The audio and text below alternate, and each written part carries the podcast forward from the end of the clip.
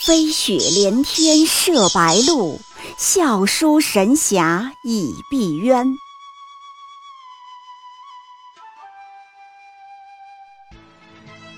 如果说古龙的小说像冰水，越喝越觉得心寒，写透了人情凉薄；那么金庸的小说就像烈酒，起初苦涩艰深，入口醇厚，回味无穷。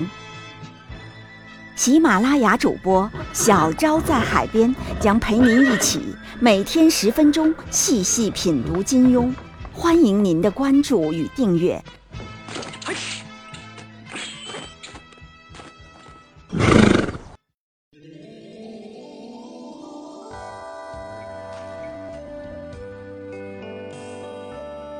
第三集，金庸为何独爱小昭？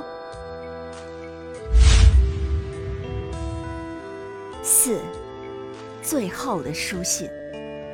所爱隔山海，山海意难平。多年以后，张无忌收到一封远自波斯的信笺。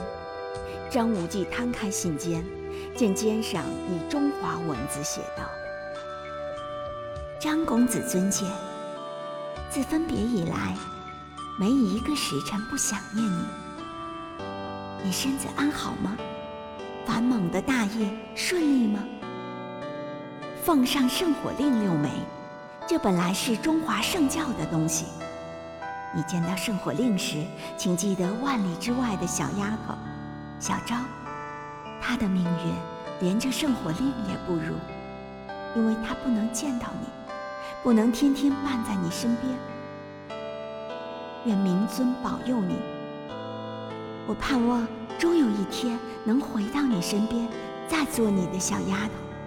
那时，我总教的教主也不做了。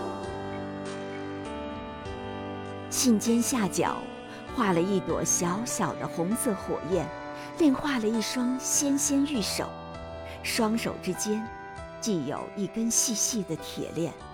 但铁链中间已经割断。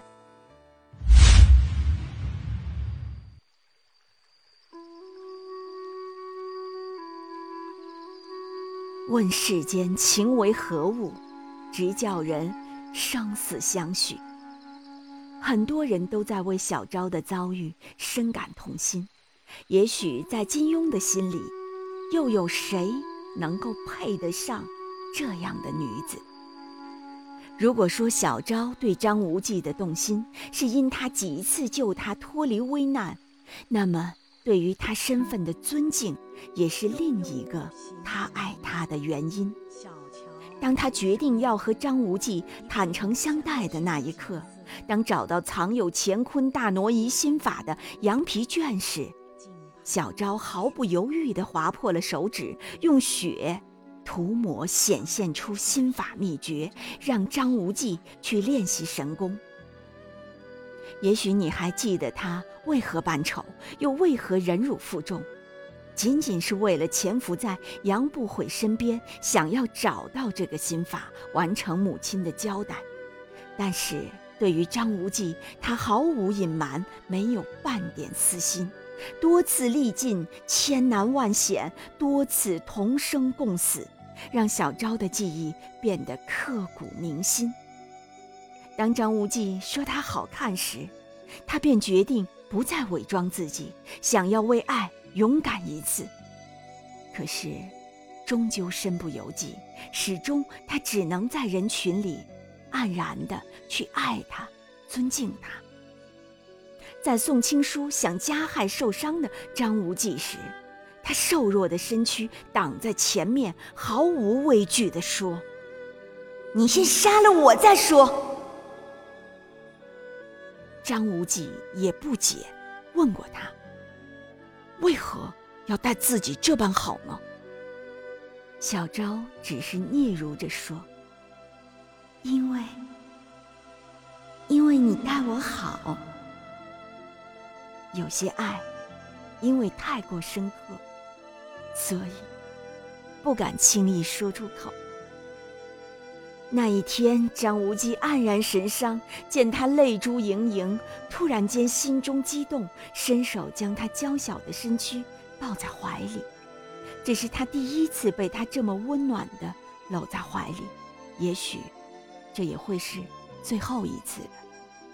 小昭低喃说：“我绝不愿意做波斯明教的教主，我只盼做你的小丫头，一生一世服侍你。”永远也不离开你，声声敲击着张无忌的心。这是小昭最简单的心愿，可是最终却飘散在了风中。哪怕最后一刻，小昭仍然替无忌着想。公子，你以后莫再记着我。殷姑娘随我母亲多年，她对你一往情深。是你良配，情不知所起，一往而深，情不能止息，延绵不绝。小昭对张无忌的爱是给他自由和尊重。我想，甚至都没人会评论说小昭不如周芷若和赵敏。也许在政治才能和聪明伶俐上，他略逊一筹。可是唯有小昭，爱的无私，懂得爱是给予，而不是索取，她才是那个奇女子，可爱的让人落泪。一早就看得通透，也能大义凛然地做出取舍，这才是金庸笔下的小昭，一个像水一样的女人。安静时，她恬淡如清澈的湖水。逆境中，他委曲求全，却又不生嗔恨，就像在山石中婉转流淌的小溪。对待众生，他似天降甘霖，以爱滋润；疾风转时，他也能掀起惊涛骇浪，斥退妖魔。面临大局，他可以和大海一样包容万物。只是我们依然不免唏嘘，聚散无常。离别伤情，不免遗憾；聚散太匆匆，离别总伤情。他深爱的张无忌，最终还是选择了执他人之手。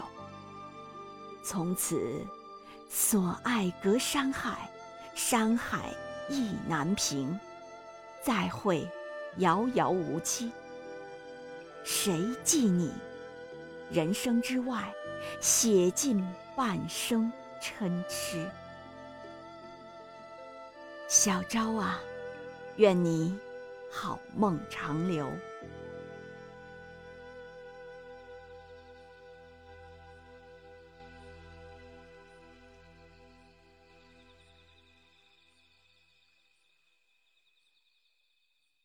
喜马拉雅主播小昭在海边将陪您一起每天十分钟细细品读金庸，欢迎您的关注与订阅，每晚八点更新一集，不见不散。